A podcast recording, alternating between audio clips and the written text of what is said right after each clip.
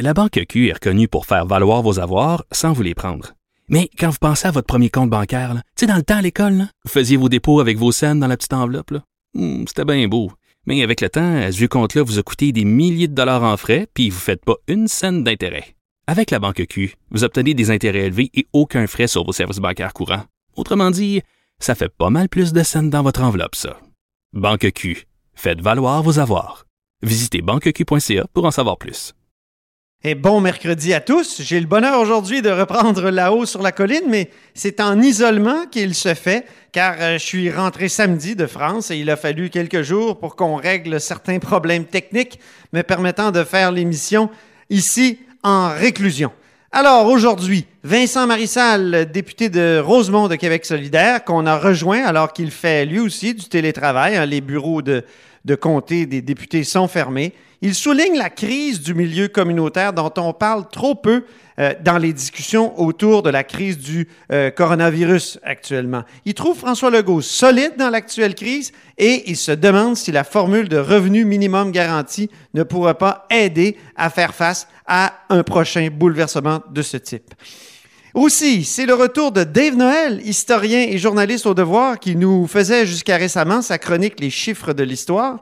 On entame avec lui une série de cinq chroniques sur les virus et les bactéries dans l'histoire. Aujourd'hui, le choc microbien qui a suivi l'arrivée des Européens dans les Amériques. Le choc microbien aussi dans l'histoire du Québec. Mais d'abord, mais d'abord, il y a un compteur avec nous euh, au bout du fil et non en studio.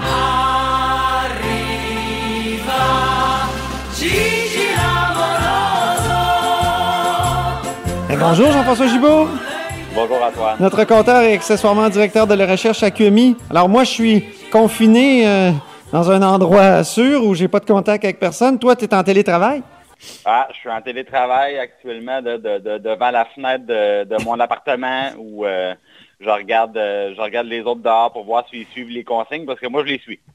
Mais tu travailles fort, hein? Puis la crise du COVID-19, là, euh, ça suscite beaucoup d'annonces de la part du gouvernement, des annonces pleines de chiffres, comme tu les aimes. Qu'est-ce qui te frappe dans ce qui a été annoncé euh, par les deux gouvernements dans les deux derniers jours? Bien, ce qui me frappe, c'est qu'ils n'ont pas lésiné sur les moyens. Euh, d'abord, du côté de Québec, là, on n'hésite même pas aujourd'hui à reconnaître que le budget de la semaine dernière est, est, déjà désuet. Euh, donc, euh, ils se sont dépêchés d'adopter 500 millions de nouvelles dépenses à l'Assemblée nationale avec la collaboration de l'opposition. C'est important de le mentionner. Tout le monde a mis la partisanerie de côté et rapidement 500 euh, millions de dollars d'ajouter à ce que le gouvernement peut dépenser pour affronter la crise. Et du côté d'Ottawa, ben là, on, répond aux attentes aussi. Là, 27 milliards de dollars d'assouplissement à l'assurance emploi. donc, les gens qui n'étaient pas couverts, on élimine le délai de on s'adresse aux travailleurs autonomes. Donc, immédiatement, on, prend on veut envoyer le message qu'il y a un filet pour tout le monde. Donc, ça ne vaut pas le coup d'aller travailler alors qu'on devrait être isolé si on revient de, voyage, par exemple. Il euh, ne faut pas avoir peur d'être pénalisé si on respecte les consignes d'isolement. Je pense que c'est ça le message qui est envoyé aujourd'hui. Et en plus, ça va probablement, probablement, Antoine, Dieu sait où est-ce que ça va s'arrêter. Oui. Mais disons qu'en ce moment, euh, selon les prévisions que nous avons, ça nous permettrait peut-être même d'éviter une, récession. Ah bon, une récession, OK. Parce que là, tout le monde semble dire que c'est comme inévitable, on va avoir deux trimestres très mauvais. Ben, C'est-à-dire qu'au euh, lendemain du budget, il y a eu une première banque canadienne qui a fait une mise à jour, la Banque Scotia. Et euh, écoutez, la, baisse est importante. dans le budget du Québec, on disait l'économie canadienne va croître d'1,7 Et là, la Banque Scotia, le lendemain du budget, Antoine, ils nous disent non, non, pas 1,7, 0,3. Et donc, deux trimestres de euh, croissance négative, en bon français, une récession technique. Et pour éviter cela, la Banque Scotia recommandait des mesures d'au moins 1% du budget. Euh, ça représente 23-24 milliards de dollars. Donc aujourd'hui, c'est exactement ça que le gouvernement fédéral annonce, 27 milliards de dollars plus des allègements au niveau fiscal. Là, ça veut dire que les individus comme les entreprises, La date pour faire vos impôts, on le sait d'habituellement, c'est à la fin du mois d'avril. Là, les deux gouvernements, on nous donne euh, un délai supplémentaire pour faire nos impôts et un délai encore plus long pour payer nos impôts pour ceux qui auraient euh, un montant dû. Alors, au Québec, au mois de juillet, au fédéral, au mois d'août. Et ça, ça représente juste pour le fédéral 55 milliards de dollars. Mais c'est temporaire, bien sûr, c'est un report. Donc, vous, devez quand même payer vos impôts. Hein? Ça, on s'en sort pas. Mais vous avez plus de temps. Euh, je veux quand même dire, Antoine, si vous êtes comme moi, par exemple, ou toi, là, si vous êtes des, salariés et que vous connaissez très bien déjà le montant que vous avez gagné l'an passé, en 2019, et que vous n'avez pas de solde à payer, s'il vous plaît, respecter les délais habituels, ça va donner un bon coup de main, puis ça va permettre de consacrer plus de ressources aux gens qui vont être dans des situations problématiques. Donc, euh, quand c'est possible, on fait quand même nos impôts avant la fin du mois d'avril, et particulièrement, vous dirais, soyez, euh, pensez à votre affaire. Si vous avez droit à des retours, des crédits d'impôts, les gens qui ont des enfants, par exemple, ben là, euh, attendez pas, faites-le le plus tôt possible, c'est à votre avantage. En tout cas, les travailleurs de Revenu Québec vont être au poste, d'après ce que je comprends. Je ne sais pas s'ils peuvent travailler de de, chez eux, de, la maison. Certains d'entre eux, peut-être, mais en tout cas, il y a peut-être un risque pour les renseignements personnels, Jean-François? Euh, oui. Euh, d'ailleurs, ce qui est arrivé, c'est qu'on le sait, au gouvernement, il y a plusieurs, euh, il y a plusieurs employés de l'État qui travaillaient de chez eux avec leurs propres outils. Et là, on a appris qu'il y en avait certains qui devaient retourner au bureau le temps qu'on les équipe d'ordinateurs conformes aux normes du ministère avec des réseaux protégés. C'est sûr que du côté de Revenu Québec, là, on ne peut pas sortir son, appareil portable puis dire, bon, ben, je m'installe avec mon café, puis non, on ne peut pas faire ça. Donc, il y a des achats faits en urgence d'appareils euh, informatiques spécialisés. Donc, j'imagine qu'eux aussi ont une transition à faire pour envoyer le plus grand nombre de personnes à la maison, mais en même temps, il n'est pas question d'envoyer des données personnelles dans le champ gauche. Non, exactement.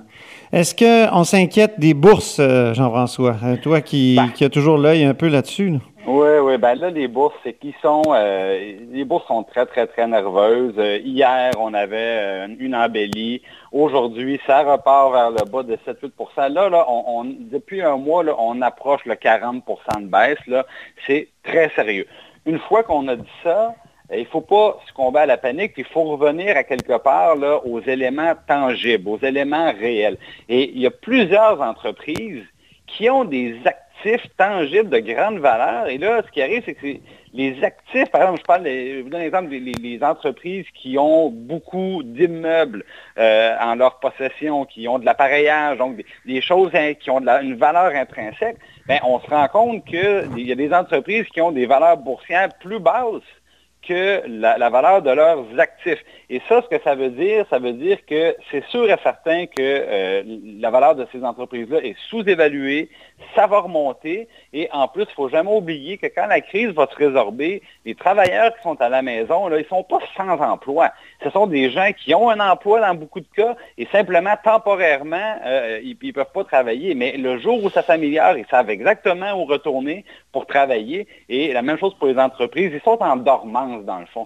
Donc, le rebond, là, on peut s'attendre, autant que ça descend vite en ce moment, autant que ça va remonter vite quand ça va se régler. Et, alors, ben, je vous dis, si vous sortez de la bourse en ce moment, vous pourriez vous en mordre les doigts. Ça ne pourra pas baisser beaucoup plus que ça, je pense. Il va y avoir de la nervosité, des petits hauts, des petits bas. Une journée, ça monte, une journée, ça baisse. Mais on arrive au point où euh, les entreprises ont des valeurs intrinsèques plus importantes que leurs valeurs boursières et ça, c'est tout le temps temporaire. Est-ce que tu regardes tes placements ou tu as décidé de, faire fi de, toute cette réalité? Ah, est-ce que j'ai fait? Non, j'ai, euh, je regarde pas ce que j'ai. Et euh, par contre, j'avais eu la bonne idée de suspendre mes, euh, mes cotisations réelles pour cette année. Je ne les avais pas placées tout de suite. Alors, ils sont dans, sont, sont pas en dessous de mon lit, mais ils sont pas loin de là en attendant justement. Puis là, moi, je vais essayer de profiter du rebond euh, plutôt que de regarder la descente. Oh. Je vais regarder le positif, je vais regarder la remontée qui s'en vient. Oh, on appelle ça un truc de compteur, ça. Ah, c'est pas c'est pas toujours avisé, mais dans ce cas-ci, de, placer l'argent tout simplement dans, un endroit sûr euh, en termes de rendement, dans ce cas-ci, c'était la bonne chose à faire. Un mot sur les banques maintenant qui vont accepter les retards hypothécaires. Oui, parce que euh, on a appris ça euh, tout récemment de l'entreprise TransUnion, Antoine. L'augmentation des défauts de paiement sur les dettes de consommation augmente. Donc là, je ne parle pas des hypothèques, je parle des dettes de consommation.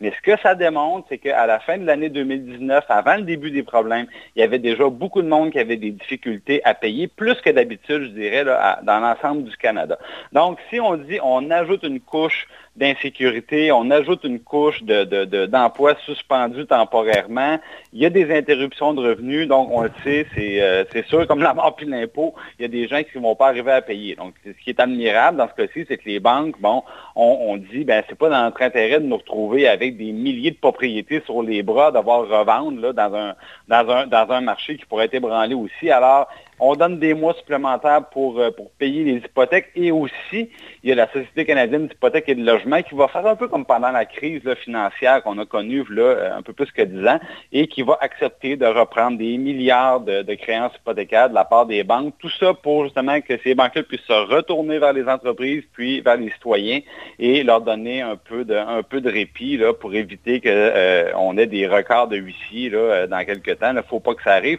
Tout le monde serait perdant. Ben, merci beaucoup, Jean-François Gibault, pour euh, ce tour d'horizon.